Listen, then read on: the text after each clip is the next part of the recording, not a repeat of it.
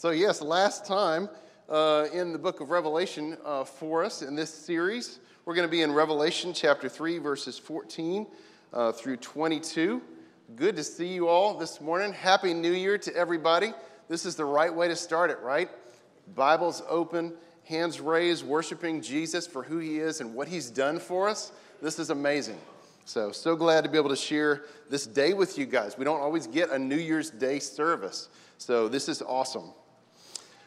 So, it's like some of you guys um, gathered with family uh, over these, over these uh, holidays over the past few weeks.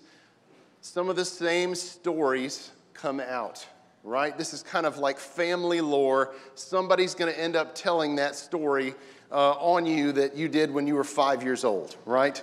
It's just going to happen. This happens to my uncle every year, every time we get together. Uh, on the Brandon side, uh, there's this story that comes up where my uncle uh, was a little kid and he was learning how to do things at the breakfast table. And, uh, and he got out the milk and he was prepared to pour himself a bowl of cereal. And uh, clearly, it was a little bit too large for him to handle. So, my, my grandmother is stepping in and trying to manage things, trying to make sure that things don't go south in a hurry. And he says, No, no, no, I've got it. I've got a special way. I've got a special way of pouring the milk. So, he proceeds to lift the milk. And of course, the milk goes all over the table, all over everything. My uncle's special way. It was, it was a beautiful moment apparently something that we, that we, that we remember for, for generations to come. Uh, but much, much like uh, uh, my uncle, at times we think, you know what, I got this. I don't need any help. I am in good shape. And this leads to one of the most dangerous scenarios that any of the seven churches face in Revelation. Not from false teachers, but from their own smug self sufficiency. So let's pray and we'll read God's word together. Lord Jesus, we thank you so much for the reminder that you are coming soon. Lord, we don't know what soon looks like, but we pray that you would use your word this morning to, to season, to prepare our hearts, Lord, that you would open us up to the work that you want to do in us this year. Uh, Lord, the work of sanctification has not been completed in our hearts. We pray that you would use your word this morning to show us who Jesus is. Help us to follow you, Lord, and set our hearts free uh, from the sin that we've allowed um, to, to take root there. I uh, pray that you would bless everyone this morning. Help everybody to stay awake. Some of us were up late last night. Help us to stay clear and focused. In Jesus' name, amen. All right, so let's go. Revelation 3, verses 14 through 22. And to the angel of the church in Laodicea, write the words of the Amen, the faithful and true witness, the beginning of God's creation. I know your works. You are neither cold nor hot. Would that you were either cold or hot. So, because you are lukewarm and neither hot nor cold, I will spit you out of my mouth. For you say, I am rich, I have prospered, and I need nothing, not realizing that you are wretched, pitiable, poor, blind, and naked. I counsel you to buy from me gold refined by fire, so that you may be rich, and white garments, so that you may clothe yourself and the shame of your nakedness may not be seen, and salve to anoint your eyes, so that you may see. Those whom I love, I reprove and discipline, so be zealous and repent. Behold, I stand at the door and knock. If anyone hears my voice and opens the door, I will come into him and eat with him, and he with me. The one who conquers, I will grant him to sit with me on my throne, and as I also conquered and sat down with my Father on his throne. He who has an ear, let him hear what the Spirit says to the churches. All right, so in verse 14, we need to talk a little bit about Laodicea and the church there. Laodicea probably is the fruit of, of the Apostle Paul's ministry. During sec- his second missionary journey, he stays for several years in Ephesus. We talked about that at the beginning of the series, how Paul taught daily in a place called the House of Tyrannus. If you want to look that up, that's in Acts 19, verses 9 through 10.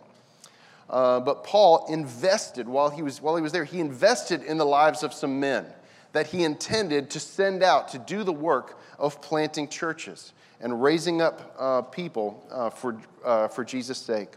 Some of those men were Timothy, uh, Titus, and in the case of Laodicea, there's a man called Epaphras. And Epaphras is probably the church planter of, of several churches, including uh, this church in Laodicea. Where do we get that from? We get it from the book of Colossians. Let's look at this real quickly. Colossians 1 7. Uh, Paul is speaking uh, to the Colossians about the gospel, and he says, Just as you learned it from Epaphras, our beloved fellow servant, he is a faithful minister of Christ on your behalf. So Epaphras is, is the planter of this church in Colossae. Then uh, in uh, Colossians 4, verses 12 through 13, we get a bigger picture here. Epaphras, who is one of you, a servant of Christ Jesus, greets you, always struggling on your behalf in his prayers, that you may stand mature and fully assured in all the will of God. For I bear him witness that he has worked hard for you and for those in Laodicea and in Hierapolis. So, Epaphras is kind of has done triple duty here. It seems like he has planted all three of these churches. Uh, let's get that slide up if we've got the slide, uh, just so you can kind of see where these churches are. Do we have that, that map? There we go. All right, so you can see there the churches that we've talked about so far. Uh, we covered Ephesus, Smyrna, up to Pergamum, Thyatira, Sardis, and Philadelphia. I feel a, bit, a little bit like the weatherman here. Um, we've got um, Laodicea down there in the right hand, uh, bottom right hand quarter, and then you've got Hierapolis and Colossae. So you can see those three uh, churches have a, have a geographic um, proximity uh, there. And so um, Epaphras apparently spent some time in Ephesus. He heard the gospel, his life was changed, and he knew that he had to share the message with everybody that he met. And so he was commissioned by Paul to plant churches in this area. And apparently, according to Colossians 4, they also traded letters. So when, uh, when Laodicea um, got a letter, they would send that letter also to Colossae and say, hey, look, see what Paul wrote to us and Colossae would send their letter to Laodicea and Hierapolis. So there's this close connection between these, uh, these uh, three churches in this city. The next thing we need to look at is, as we look at all of these letters, is how Jesus describes himself in the letter. So let's look at verse 14 again. He describes himself in this way He says, The words of the Amen, the faithful and true witness, the beginning of God's creation. So, three descriptors here. First of which is Jesus calls himself the Amen. The Amen. Now, that's a word that we use all of the time. Uh, as we, it's kind of like the, the prayer closing word, right? It's, if you don't say amen, then people are looking around going like, are they done? Like, what, what happened here? So, but, but amen literally means truth. It means I agree with that. So um, when, you, when you see it uh, written in the Old Testament, um, in, in the book of Isaiah, for example, Jesus, uh, excuse me, God calls himself the God of the Amen, the God of truth. Uh, so when Jesus speaks in the New Testament, when he says, Verily, verily, I say unto thee, those of you who have got that, that uh, King James background, that's that word, Amen, Amen. Uh, Jesus is saying, This is true, this is true. And it's, it's a great thing to hear because in our culture, truth is a hard thing to come by, isn't it? There's a tremendous amount of spin in, our, in the way that we receive information out there. Everybody's got a hidden agenda in how they present that information to you. But what a relief it is, right? To know that with Jesus, there's no spin. He's going to tell you what is true. Whether you like it or not, Jesus is going to speak truth to you. Jesus also describes himself as the faithful and true witness. This is something that uh, he described himself in in uh, Revelation 1 5. So, a witness is, is kind of like an ambassador. An ambassador is a, is a person who's been sent from one country to another country to, to, uh, to describe and to perpetrate the agenda of the, uh, of the sending country. So, if you want to know what God is like and what the kingdom of God is like, you look at Jesus because he's the perfect ambassador. He is the faithful and true witness. And when you look at Jesus, again, there's no spin. The person and the message are consistent.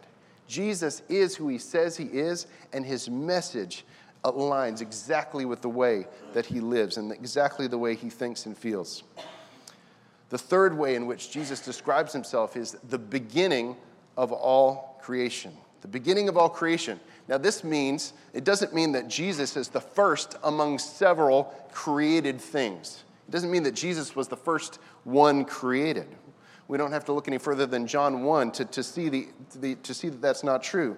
John 1 3, all things were made through him. Not some things, all things. And without him was not anything made that was made. So, your Jehovah's Witness, uh, a friend that comes to the door, knocks, knocks and wants to spend some time with you, talking about how Jesus was a created thing, is not reading uh, their Bible correctly. So, we should pay attention to what Jesus is saying because of how he has described himself. And we should also be reassured, knowing that Jesus is these things, that he is the Amen, that he is the faithful and true witness, and that he is the beginning of God's creation.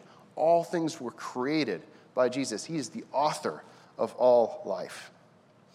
All right, so next we're going to see that our works must be useful to Jesus. Look at verses 15 and 16 with me. Our works must be useful to Jesus.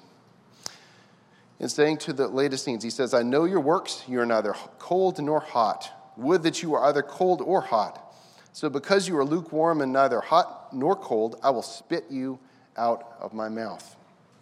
So, to understand what's going on here in this passage, again, we need a little bit of background on Laodicea and the, and the, the geography that this place finds itself in. So, Laodicea is one of those uh, three cities in the Lycus River Valley there in Turkey.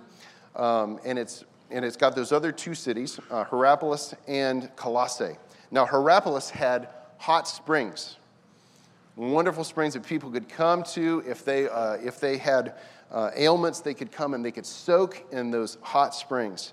People would use that for bathing and uh, for medicinal purposes. And then Colossae on the other hand, had nice, cool water, some of the most beautiful, coldest drinking water that you could find anywhere in that area. So you've got hot and you've got cold in the immediate area. But Laodicea had lukewarm water that was being pumped into it. There was the, the closest place for them to get water was this springs that was a few miles away. And so they built these aqueducts. And you can actually see pictures of the aqueducts today. And so the water traveled through those aqueducts for miles, and, uh, and it had all of these mineral deposits in it. So by the time it got to uh, Laodicea, it's lukewarm. And you can't, you can't really drink it because of the mineral deposits. Uh, they were so bad that if, that if you drank them, you would throw up. So, sorry for those of you who, who have uh, sensitive tummies this morning. I'll try not to dwell on that too much uh, so we don't have a bunch of people running to the bathroom. Um, but, that's the, but that's the situation. So this is what Jesus is saying. He's saying, look, hot water is useful, it has a use, it's profitable. Cold water has a use, it also is profitable. It brings blessing to the person who drinks it. Jesus is telling the Laodiceans, the work that you're doing is useless. It's not good for anything. Now, I want to be clear when I say the words useful and useless here, because God doesn't need anything, right? He didn't, he didn't need for us to come this morning in order for him to continue to be glorious. It's not like he gets a, a battery recharge or something like that. Every time, you know, uh, we, we walk into the room and we praise his name, he's like, oh, I feel better. Now I can get back to doing uh, what, what my agenda was. No, God always is glorious. We cannot add anything to his glory and yet we were created to glorify him. Look at John 15, 8 with me. You're familiar with this passage with the vine and the branches. Uh, Jesus is talking to his disciples, and he says, By this my Father is glorified, that you bear much fruit, and so prove to be my disciples.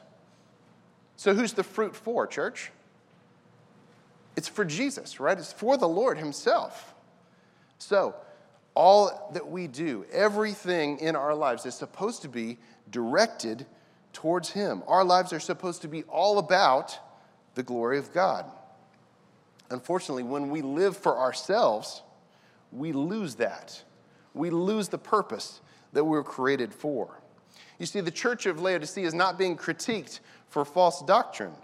They're being critiqued because their lives are not useful for the Lord. There's no benefit there's no fruit being borne for him. There's no glory for God to enjoy.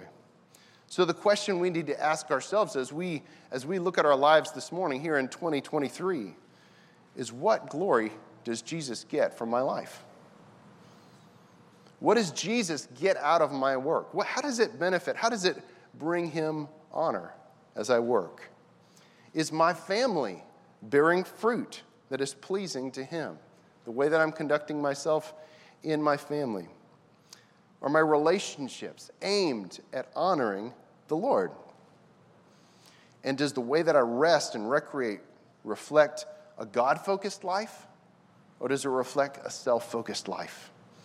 Jesus is warning the Laodiceans. He's saying, Your works are not useful, they are not directed towards me. He says, I'm about to spew you out of my mouth. And by that, I do mean that Jesus says, I'm going to vomit you out of my mouth. Same Greek word there. And if he does, there's not going to be any recovery. It's just like the, the Ephesian church where Jesus says, I'm going to remove your lampstand. So there's a, there's a stern warning there. He's saying, Look, there's disaster that's right in front of you. If you're not careful, you're going you're going to fall into it. But the good news is that Jesus is warning them to avert a disaster. Look at John 15, 6. It's the same idea that we find there in the vine and the branches passage. If anyone is, does not abide in me, he is thrown away like a branch and withers, and the branches are gathered, thrown into the fire, and burned. The good news is that Jesus is talking to us. The good news is that Jesus is talking to the church in Laodicea. He's saying, Look, there is disaster that's about to happen, and yet he uses the word, I'm about to. You see that, that, that uh, verb will uh, in your ESVs, probably better translated, I'm about to. I'm about to spew you out of my mouth. So we've got to ask the question, furthermore, why are these are the, why are the works of the Laodiceans useless before God? What is it that they're doing wrong that is displeasing him? The issue, as always, is found in their hearts. What is the heart like that is producing such useless work? Useless works come from hearts that are independent from God. Useless works come from hearts that are independent from God. So our hearts must be then dependent on Jesus. So let's look at verses 17 and 18. Jesus is going to further lay out um, the problem uh, for the Laodiceans. He says, For you say, I am rich, I have prospered, and I need nothing, not realizing that you are wretched, pitiable, poor, blind, and naked. I counsel you to buy from me gold refined by fire, so that you may be rich, and white garments, so that you may clothe yourself, and the shame of your nakedness may not be seen, and salve to anoint your eyes, so that you may see. so the people of Laodicea are apparently busy displaying their portfolio before God. They're saying, Look, look how blessed we are if, if you read about the history of, of, of uh, this area, we recognize they were incredibly financially blessed. They had a banking and commerce center uh, that, w- that was amazing. They were able to bankroll large, um, large projects uh, for, um, for that area. Um, there, was a, there was a medical center in which they had this, this uh, eye salve that they used uh, to help people with vision problems. So there was a lot of money coming into uh, the area through that medical center. People would come from all over the place um, to have their sight restored. And then there were, uh, the, there were these um, special sheep that they, um, that they tended that produced this fine, soft, dark wool that was, that was uh, just amazing, uh, apparently, to, to, to weave clothes uh, from. And so they've got all of these things financially going for them, all of these resources. So many resources, in fact, that an earthquake hit the city in AD 60 and it leveled uh, so much of, of Laodicea. And even though they were offered money by the Roman government, they turned it down. They said, you know what? We got this. No problem. They refused the government money and they took care of the rebuilding project by themselves. So you can imagine what this produces in the hearts of not only of this city, but also of this church. It is this heart attitude of smug self satisfaction, an attitude that says, I got this. They may be even seeing the material things that they have as being related to their own righteousness. They begin to equate spiritual blessing with material things. Now, we know as we, as we read our Bible that God does bless uh, his, his followers at times with material blessings. We see this in the Old Testament, right? Uh, how Abraham and Jacob and their flocks increased uh, as they followed the Lord. But if we only see ourselves as blessed when we have material things or have good health, we miss out on other more important categories of blessing, like holiness, growing to be more like Jesus, and fellowship with God, enjoying being with Him throughout our day. The problem with Laodicea is that it was so satisfied with these material blessings that they saw no need for God Himself anymore. How much like our culture is that? They thought that an abundance of gifts meant that they no longer had any need for the giver. So Jesus comes in and he can see their real spiritual condition. He says to them, You are poor. Now, on the outside, they're lending money, right? They're lending money, bringing in interest. They're bankrolling restoration projects. But on the inside, spiritually speaking, they are bankrupt. They've lost everything. Jesus says, You're blind on the outside. They boast of their ability to help blind eyes see. And yet, they themselves are blind to their spiritual condition. They can't see it apart from Jesus speaking to them. Jesus says, You're naked. You're naked. You have no clothes on. On the outside, they're wearing black wool Armani suits and drinking champagne. But spiritually, they are stripped bare and ashamed. They're shivering out like a homeless person in the cold with no clothes on. This is their real spiritual condition. Now, interestingly, again, with Laodicea, there's no external pressure. No one is trying to get them to do or believe anything. They are the victim of their own lack of dependence on God. Now, I want to draw a contrast here with someone else in the New Testament. Let's look at Matthew 15, 21 through 28. This will take just a minute, but I, I hope it'll be helpful. Matthew 15, 21 through 28 says this And Jesus went away from there and withdrew to the district of Tyre and Sidon. And behold, a Canaanite woman from that region came out and was crying, Have mercy on me, O Lord, son of David. My daughter is severely oppressed by a demon. But he did not answer her a word. And his disciples came and begged him, saying, Send her away for she's crying out after us. He answered, I was only sent, I was sent only to the lost sheep of the house of Israel. But she came and knelt before him, saying, Lord, help me. And he answered, It is not right to take the children's bread and throw it to the dogs. She said, Yes, Lord. Yet even the dogs eat the crumbs that fall from their master's table. Then Jesus answered her, A woman, great is your faith. Be it done for you as you desire and her daughter was healed instantly. So, a couple things I want us to see about this passage and this woman's dependence on God. Look at what, the way that she addresses the Lord.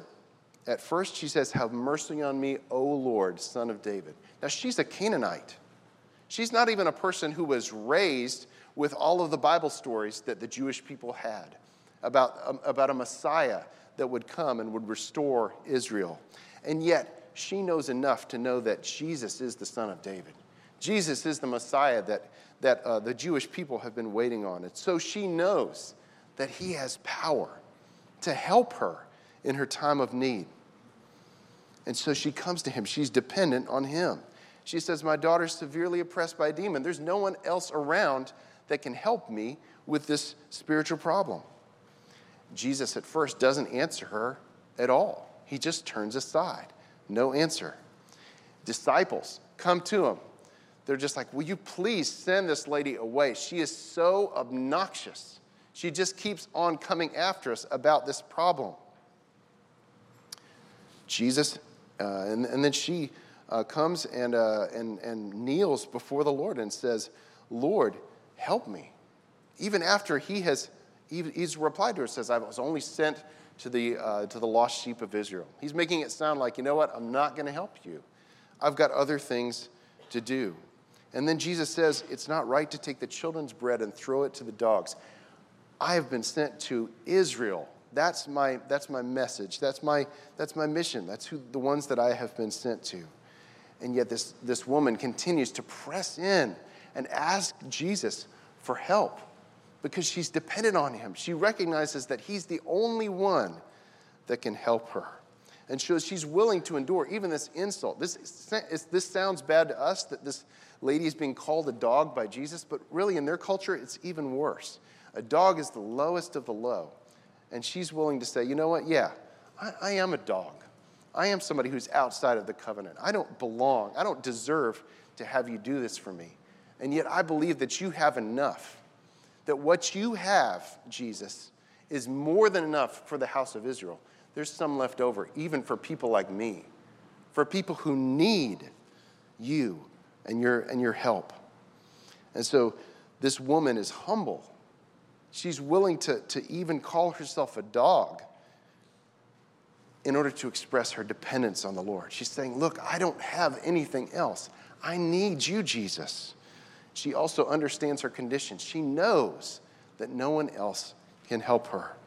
She knows who Jesus is, that he is the only one that can help her. Now, this is what is needed in Laodicea and what we as the church need today humble, dependent hearts that understand our great need, our great spiritual need, and how great a Savior Jesus is. This is the funny thing, isn't it, about the kingdom of God? it's upside down. It works the opposite way that our world works, doesn't it? In order to become rich in the kingdom of God, you have to realize your poverty. In order to become great in the kingdom of God, you must become the lowest of servants. In order to become wise in the kingdom of God, you must first admit that you're a fool. In order to gain your life in the kingdom of God, you must first lose it. So, based on Jesus' assessment of uh, the spiritual health of the church at Laodicea, how is it possible that he says to them, Come and buy? I counsel you to, to buy from me gold refined by fire. What are they going to buy with? What are they going to buy from Jesus? How are they going to get anything from Jesus? What do they have that would be helpful. Jesus has already told them that they are poor, pitiable, blind, wretched, naked, all of these things. You see, the gospel says that if until we realize that we have no money, we will never be willing to receive the free gift of grace. Look at Isaiah 55 1 with me. It says, Come, everyone who thirsts, come to the waters, and he who has no money, come, buy and eat. Come buy wine and milk without money and without price. Jesus says, I know. I know you don't have anything that is of value to me, spiritually speaking, and yet I will give to you something so that you can buy from me. It's like, a, it's like you giving your kid money to buy a birthday present for you. They didn't, they didn't get that money. They didn't earn that money. It doesn't come from them. It came from you. You just bought yourself a birthday present. And yet, that's what uh, Jesus is saying grace is like. We can buy even when we have nothing because of grace. So let's look. What does Jesus offer them? What does Jesus offer them as he says, Come and buy? He offers them refined gold, which means that the impurities have been taken out, it's, it's been purified. That's something that only Jesus can do to refine our lives to take the impurities out. Jesus offers them salve, eye salve. This is ironic, right? Because they are, they're the people who have this medical center. And yet Jesus says, I've got the sight that you need. I'm the only one who can help you to see. Jesus offers them white garments. And if we read on in Revelation, we see how white garments come to be. Revelation 7:14 tells us that white garments only come by being washed in the blood of the Lamb. And so Jesus is the only one who can give out these white garments. It's all grace, folks. This is why Jesus came and died on our behalf, because we needed him to. It's why he rose again to provide these blessings and benefits to us. And it's essential for us, if we're ever going to grow in the Lord, that we embrace the truth of our sinfulness. The fact that we still have things to work on in our lives. I hope you didn't come into the, into the room this morning thinking that all of, the, all of the, the, the spiritual issues you had in 2022 magically vanished uh, when, when the clock struck midnight last night. Because there's still sin for you to put to death. Amen? There's still ways in which you need to grow in Christ likeness here in 2023. So, what do we do? Our lives must be surrendered to Jesus. Let's look at verses 19 through 20. He says, Those whom I love, I reprove and discipline. So be zealous and repent. Behold, I stand at the door and knock. If anyone hears my voice and opens the door, I will come into him and eat with him, and he with me. So, this phrase, those whom I love, is pretty amazing, right? Because you think about it who's Jesus talking to? He's talking to one of the most jacked up churches that he's spoken to uh, in this whole series of churches. And yet he speaks to them out of his love for them. This love is what motivates Jesus to, to reprove and correct. Now, sometimes we as humans confront people uh, because we want to put them in their place, right? We want to, to, to have a little taste of vengeance. So we will confront someone and we'll put them in their place. Other times, we refuse to confront others because it's uncomfortable to us. But Jesus, motivated by love, approaches the Laodicean church. And he, uh, he speaks to them because he loves them. Look at Hebrews uh, 12, verses 5 through 11 with me. The author of Hebrews says, and, and have you forgotten the exhortation that addresses you as sons? My son, do not regard lightly the discipline of the Lord, nor be weary when reproved by him. For the Lord disciplines the one he loves and chastises every son whom he receives. It is for discipline that you have to endure. God is treating you as sons. For what son is there whom the father, his father does not discipline? If you are left without discipline in which all have participated, then you are illegitimate children and not sons. Besides this, we have had earthly fathers who disciplined us, and we respected them. Shall we not much more be subject to the Father of spirits and live? For they disciplined us for a short time as it seemed best to them, but He disciplines us for our good, that we may share His holiness. For the moment, all discipline seems painful rather than pleasant, but later it yields the peaceful fruit of righteousness to those who have been trained by it. So the author of Hebrews is telling us here look, don't be discouraged. If you're going through a difficult time and, and God is, is correcting you, and it feels like, man, there's just so much in my life that needs to be that needs to be brought before the Lord and, and changed. I'm, I'm, I'm just in need of so much work. He's saying, don't be discouraged. If God is disciplining you, it's because number one, you're in his family. You're a part of God's family. So, of course, He's going to come to you and discipline you because He wants you to grow. He wants you to, to grow up, spiritually speaking. So, discipline has got to happen. What happens to a kid that's never disciplined? They never grow up, right? They're a mess. Parents have to discipline their kids if they love them. And our Heavenly Father is the same. Not only that, but discipline works in us the righteousness that God wants to achieve. Now, this passage um, that we're reading here uh, could be a summative statement, right? For, for, to most of the seven churches. To those, those whom I love, I reprove and discipline.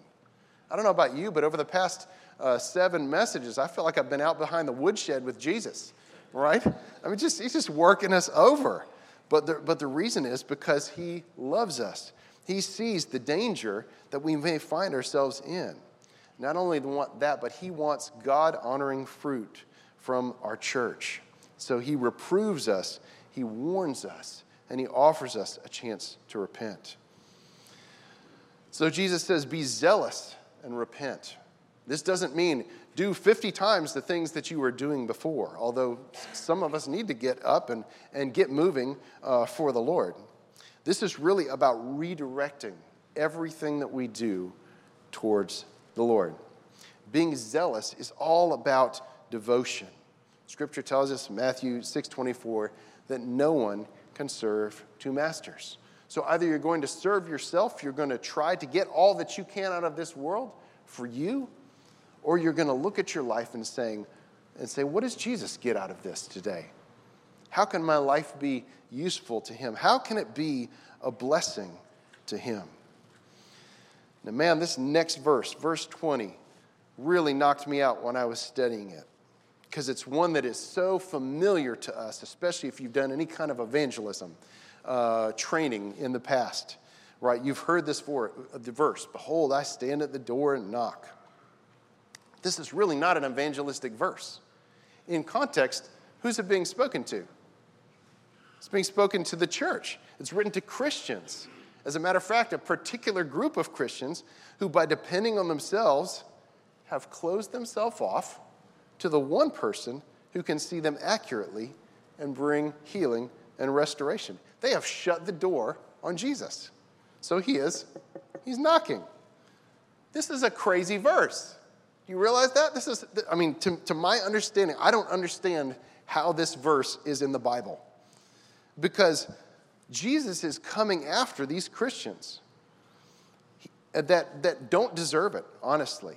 Shouldn't they be knocking on his door instead? There's an amazing reversal here. Why is Jesus doing the knocking? Why are they not seeking him out? They're the ones with the problem. Uh, we see this throughout the New Testament, right? In Gospel of John, chapter 4, verse 10, when Jesus is talking to the woman at the well, uh, she, he asks her for a drink of water. And uh, then Jesus answers her when, he's, when she's talking back to him. She says, if you knew the gift of God and who it is that is saying to you, Give me a drink, you would have asked him, and he would have given you living water. In other words, you're the one who needs to be asking me for a drink. I have living water. I have something that you can't have on your own. Also, in Matthew 3, verse 14, John the Baptist realizes this. When Jesus comes to him to be baptized, it says, John would have prevented him, saying, I need to be baptized by you and do you come to me? He's like, Jesus, are you serious? You want me to baptize you? How about we switch places? I need some of what you've got. And yet, here's Jesus in this amazing, stunning passage, seeking and saving those who have deliberately wandered away from him. Not only that, but look what he's doing. He's, he's not coming in direct shop. He says that he offers fellowship. He says, I'm going to come in and eat with you, and you with me. He's offering them a meal. That's something that would have been reserved only for close friends. You'd never eat with someone in this culture that you didn't, uh, that you didn't feel a, a close relationship with. The other amazing thing about this passage is that it's a present tense promise to this church. It's not saying, I'm going to eat with you someday when I return. It's saying, no, if you will open the door to me, I will come and fellowship with you now. You can experience new life with me now. Our relationship can be restored now. You don't have to wait until someday. It's an amazing, stunning passage, isn't it? Well, our lives are supposed to find their end, to find their meaning in Jesus. Let's look at verses 21 through 22. The one who conquers, I will grant him to sit with me on my throne as I also conquered and sat down with my Father on his throne. He who has an ear, let him hear what the Spirit says to the churches. So, who is the one who conquers in this letter? One who conquers is the one who repents of his self satisfaction and declares his dependence on Jesus. Now, how did Jesus conquer? What did he do in order to, to conquer, to, to finish his work. He embraced the cross, both in life and in death. He said, My agenda is not my own. My agenda is the agenda that's been set for me in eternity past with the Father. That's what my agenda in life is. And of course, in death, Jesus physically gave his body for us because he centered his life on God and on his mission. Well, the Spirit is speaking to the church today. Ask yourself a couple of questions here. First, what is it that you're so satisfied with? What is it that you're so satisfied with that you are shutting Jesus out? Is it the approval of others? Is it being productive? Because, hey, the Laodiceans were doing some works. Is it gaining knowledge? Is it gaining your independence? Is it being independent? Are those the things that you're so satisfied with that you're shutting the Lord out? Because none of those things are sufficient to make us right before God. None of those things in and of themselves produces lasting joy. Second question Have we allowed earthly benefits to obscure our true spiritual condition? have we allowed earthly benefits to obscure our true spiritual condition? Do we, like the Laodiceans, equate, hey, I'm doing well, my bank account looks good, I'm healthy, I'm strong, with spiritual righteousness? Because that can happen. We can think that everything is good with us before God because everything is right in our circumstances around us. My third question is this Where do we find ourselves saying, I got this, and acting independently of God? Let me tell you, in my counseling work, I have discovered that there is no more deadly phrase than I got this. If we begin to believe that we can do this life apart from God, we can find ourselves in all kinds of trouble very, very quickly. So, where are you find yourself today saying, I got this? God, you stay over there. I'll work on this. No problem. Because that is a problem. It's the problem that the Laodiceans are being chastised for. Jeremiah 9, 23 through 24. Such a great way to end this message. Thus says the Lord Let not the wise man boast in his wisdom, let not the mighty man boast in his might, let not the rich man boast in his riches but let him who boasts boast in this, that he understands and knows me, that I am the Lord, who practices steadfast love, justice, and righteousness in the earth. For in these things I delight, declares the Lord. So as we look at this new year in 2023, let's declare our dependence on the Lord and refocus everything that we are doing on his glory. How does Jesus benefit from this? How is he blessed by this that I'm doing? So that's for you if you're a Christian. If you have never placed your trust in Christ, man, let 2023, let the New Year's Day be a new day for you. If you've never placed your trust in the Lord, you need to see that your spiritual condition is wretched and pitiable. You need help. sin has blinded you to your need for Jesus. But the good news is that Jesus came that blind eyes would see. Not only physical blind eyes during his earthly ministry, but that the, the blinders would be lifted off of us, that we would see ourselves in our true spiritual condition. And that we, like that, that Canaanite woman, would come to G- Jesus and say, Have mercy on me, Lord. I need your help. And I can't stop until I, until I receive it. I need you. If you can see your need for that grace today, then receive it as a gift. Jesus offers it to you. He offers you the gift of fellowship if you will open the door to Him. Let's pray. Lord, we thank you so much for this precious passage from your word. Lord, we thank you for the ways in which it still speaks to us today, especially in a materially affluent culture. Lord, where we've been given so many blessings and benefits, and yet often we do not turn those things around and say, What can you get out of it, Lord? We're looking at ourselves. We pray that you would help our blind eyes to see today. Help us to see the ways in which we are keeping you outside, keeping you at bay. And Lord, may we receive you. May we receive your correction, that we would experience the fellowship that you offer to us graciously. In your name we pray. Amen.